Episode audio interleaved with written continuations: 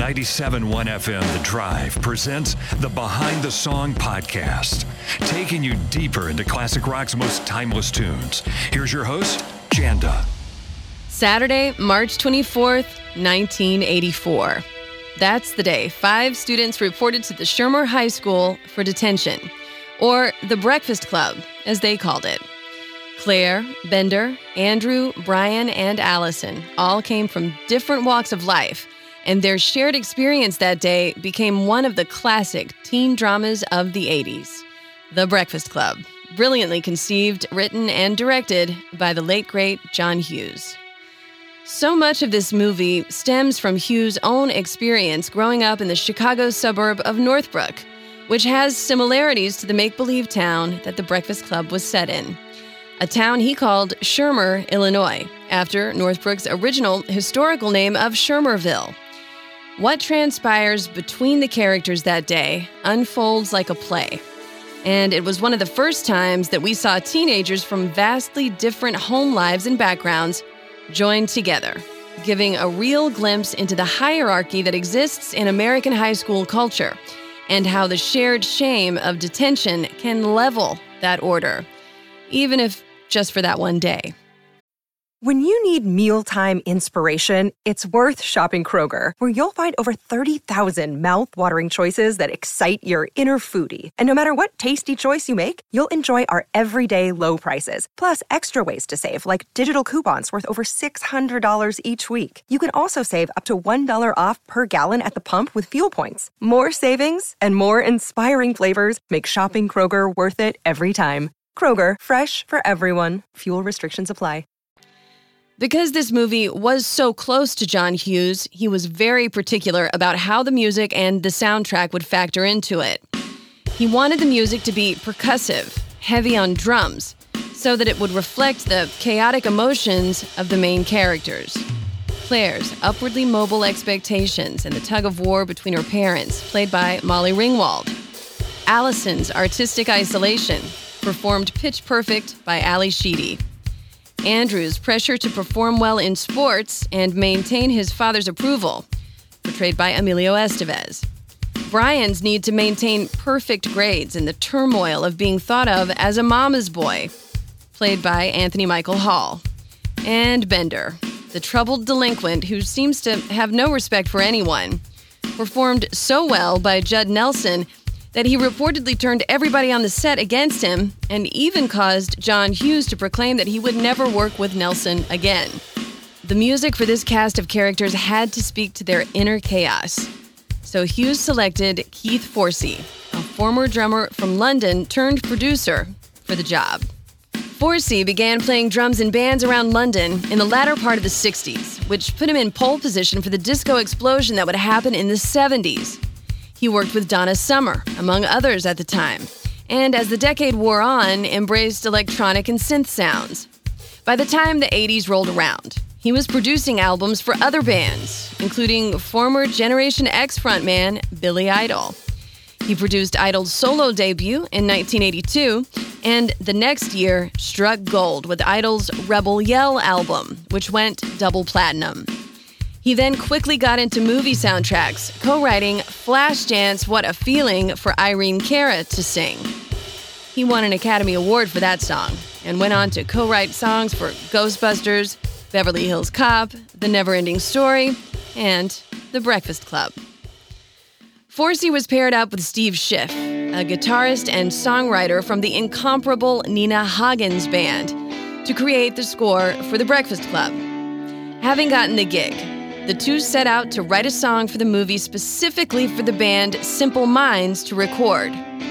That song, Don't You Forget About Me, was absolutely intended for the band to sing and play for this movie, but getting them to do it was an uphill battle, to say the least. The first time that Forsey played the demo of the song for the band after a concert stop in the US, they quickly declined. Simple Minds, so named after a lyric in David Bowie's song, The Jean Genie, was a cool band from the UK totally doing their own thing. The band was led by Jim Kerr, who was of the opinion that they didn't need to perform material written by other people. Forsey was dejected, But he had to try to get the song done for the movie, so next he offered it to Bryan Ferry of Roxy Music, who also declined it. He then offered it to Billy Idol, who he thought would be an easy yes since they had experienced so much success together on Idol's own albums. But Billy Idol also declined to record it. Corey Hart was brought up by the record label as a possible artist to record the song, having had a hit with the song Sunglasses at Night. But Forsey declined that idea. The Fixx also then reportedly passed on the song. Jim Kerr of Simple Minds has said that at the time, the band were busy working on their album Once Upon a Time and did not feel that they needed to waste time doing this song for some American movie. It took the band's label, A&M Records, to keep pushing Don't You Forget About Me on them, along with Kerr's wife at the time, Pretenders frontwoman Chrissie Hynde, who was encouraging him to record it to help get it done. Forsey made several impassioned calls expressing his adoration for Simple Minds to Kerr. And finally, he devised a last ditch plan. He flew to London saying that he had a new song to present to the band, but he didn't have any such thing. He just wanted to try to change their minds about it one more time. For whatever reason, this time it worked, and the band finally agreed to record the song in the fall of 1984. The recording happened in a London studio in the span of one afternoon. And even then, the band didn't really think that it would go anywhere. In fact, the whole session was approached with a real lack of seriousness on the part of the band. Kerr added the la la la la at the end of the song simply because he didn't have any other lyrics as a placeholder. But in another example of the happy accidents of rock and roll, everybody else in the band liked it, and Forsey demanded that that be kept in the recording. Kerr was okay with that. He just had no real opinion about it either way. The song debuted in 1985 in both the opening and closing credits for The Breakfast Club. When the movie soundtrack was released shortly after the film debuted, Don't You Forget About Me went to number one on the Billboard Hot 100 chart in the US, and it became a hit worldwide. Before this, Simple Minds were the kind of band that had critical success but nothing like what they saw after the release of this song that they fought so hard against taking part in. Forsey has said that this song is his greatest achievement and that it could only have been sung by Simple Minds. And the lyrics go like this Won't you come see about me?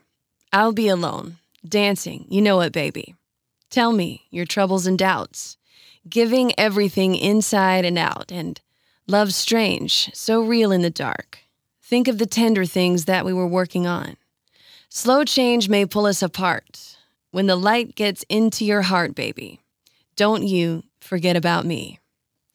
Now, these lyrics bring to mind one of the more famous lines in the movie The Breakfast Club, a line that seems to sum up the view of teenagers looking from the outside at adulthood and what comes afterward. When Ally Sheedy, as Allison, says to the group, when you grow up, your heart dies.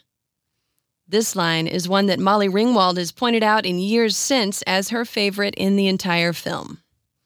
Seven words that perfectly describe how, more than anything, most teenagers just don't want to end up like their parents. The driving idea behind the entire movie. And the song goes on Will you stand above me? Look my way, never love me. Rain keeps falling, rain keeps falling down. Will you recognize me? Call my name or walk on by. Rain keeps falling, rain keeps falling down. There's that class system that I mentioned earlier, evident in 1980s high school culture and still evident today. When you watch The Breakfast Club, you realize that these particular five teenagers are not that different when it comes to their coming of age anxieties. But you're also left with the feeling that it won't really matter, that they will all go back to their respective turfs and corners afterward. Maybe giving each other a wave in the hallway, maybe not. And the song ends Don't you try and pretend. It's my feeling we'll win in the end. I won't harm you or touch your defenses, vanity and security. Don't you forget about me. I'll be alone, dancing, you know it, baby. Going to take you apart. I'll put us back together at heart, baby. Don't you forget about me. And these lines repeat over and over at the end of the song. As you walk on by, will you call my name? And then Jim Kerr's now famous La La La La's over and over, his placeholder lyrics that remained forever from that short recording session that spawned such a huge hit song. Now, for his part, Kerr has this to say on the Simple Minds website about the song. He says, Lady Luck certainly happened our way when producer Keith Forsey and movie director John Hughes came banging on our door in November of 1984. The Breakfast Club movie had recently finished shooting, and they were adamant that they wanted Simple Minds to record the main song for the soundtrack Don't You Forget About Me. The success of that song and the movie fast tracked Simple Minds onto a level of success that may or may not already have been coming our way. I am eternally grateful to be associated with a record that has given so much pleasure to so many. Plus, it's always a blast to perform. That apart, I must admit that I also like the notion of having sung on a record that once sat at the number one position on the American Billboard charts. In 2016, the Breakfast Club was selected for the National Film Registry by the Library of Congress as being culturally, historically, or aesthetically significant. And so did another of Hughes' films, Ferris Bueller's Day Off, which was actually selected first in 2014. You can still take a pilgrimage to see the actual school where the Breakfast Club was shot in suburban Chicago, Maine North High School in Des Plaines, Illinois. The building is now owned by the Illinois State Police and is used largely for storage, but much of the exterior remains the same. You'll be able to spot the exact location in the film where John Hughes himself, playing Brian's father, picks him up after detention.